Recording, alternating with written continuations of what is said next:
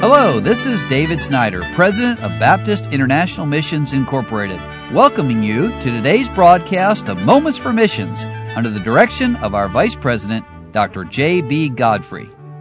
Several weeks ago, I told you that on the campus here in our World Mission Center in Harrison, Tennessee, we were having Candidate School. And that's the week when new missionaries come in to go through their screening and training, and those who've been on deputation for a year come back to attend some more sessions as well. Well, this is another special week going on. As I speak to you today, this Monday, June the twenty-fourth, is the beginning of what we call Camp BIMI, or Camp B I M I. Well, what is that? It's a boot camp for world missions. It stands for Basic International Missionary Institute, and it's a concentrated program for learning about the difficulties and the blessings of missions taught by experienced missionaries. Now, I'm part of that. I love being here and being around these young people and some older as they come in for this time of camp. And when I say camp, don't get the picture of camping out in tents. It's held here on our beautiful property. And it's a practical time of getting essential biblical insights about pre-field ministry, on the field, and furlough ministries for the missionary. It's a soul-searching week of discovering God's will concerning missionary service. We don't try to talk people into it nor out of it, but we certainly do expose them to real-life missions and taking the gospel around the world. Now, where is it?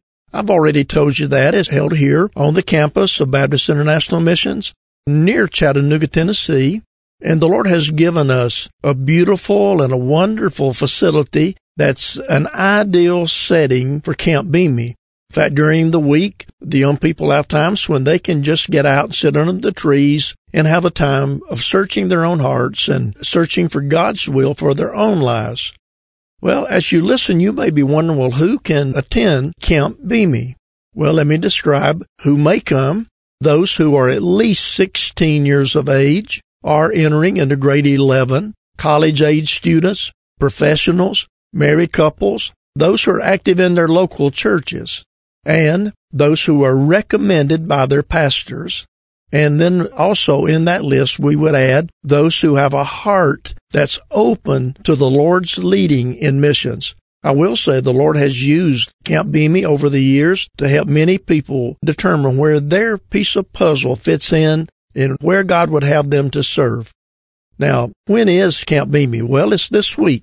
And generally, Camp BIMI is held the last week of June or the first week of July, depending on schedules and the number of potential students who come in. So, again, this week, we're going to have fun with all these students. Every meal is food from a different place around the world. They get to rub shoulders with men and women and families who've been on the mission field in various countries around the world. And then for those who attend Camp BIMI, there's also available our SMART trip or SMART training.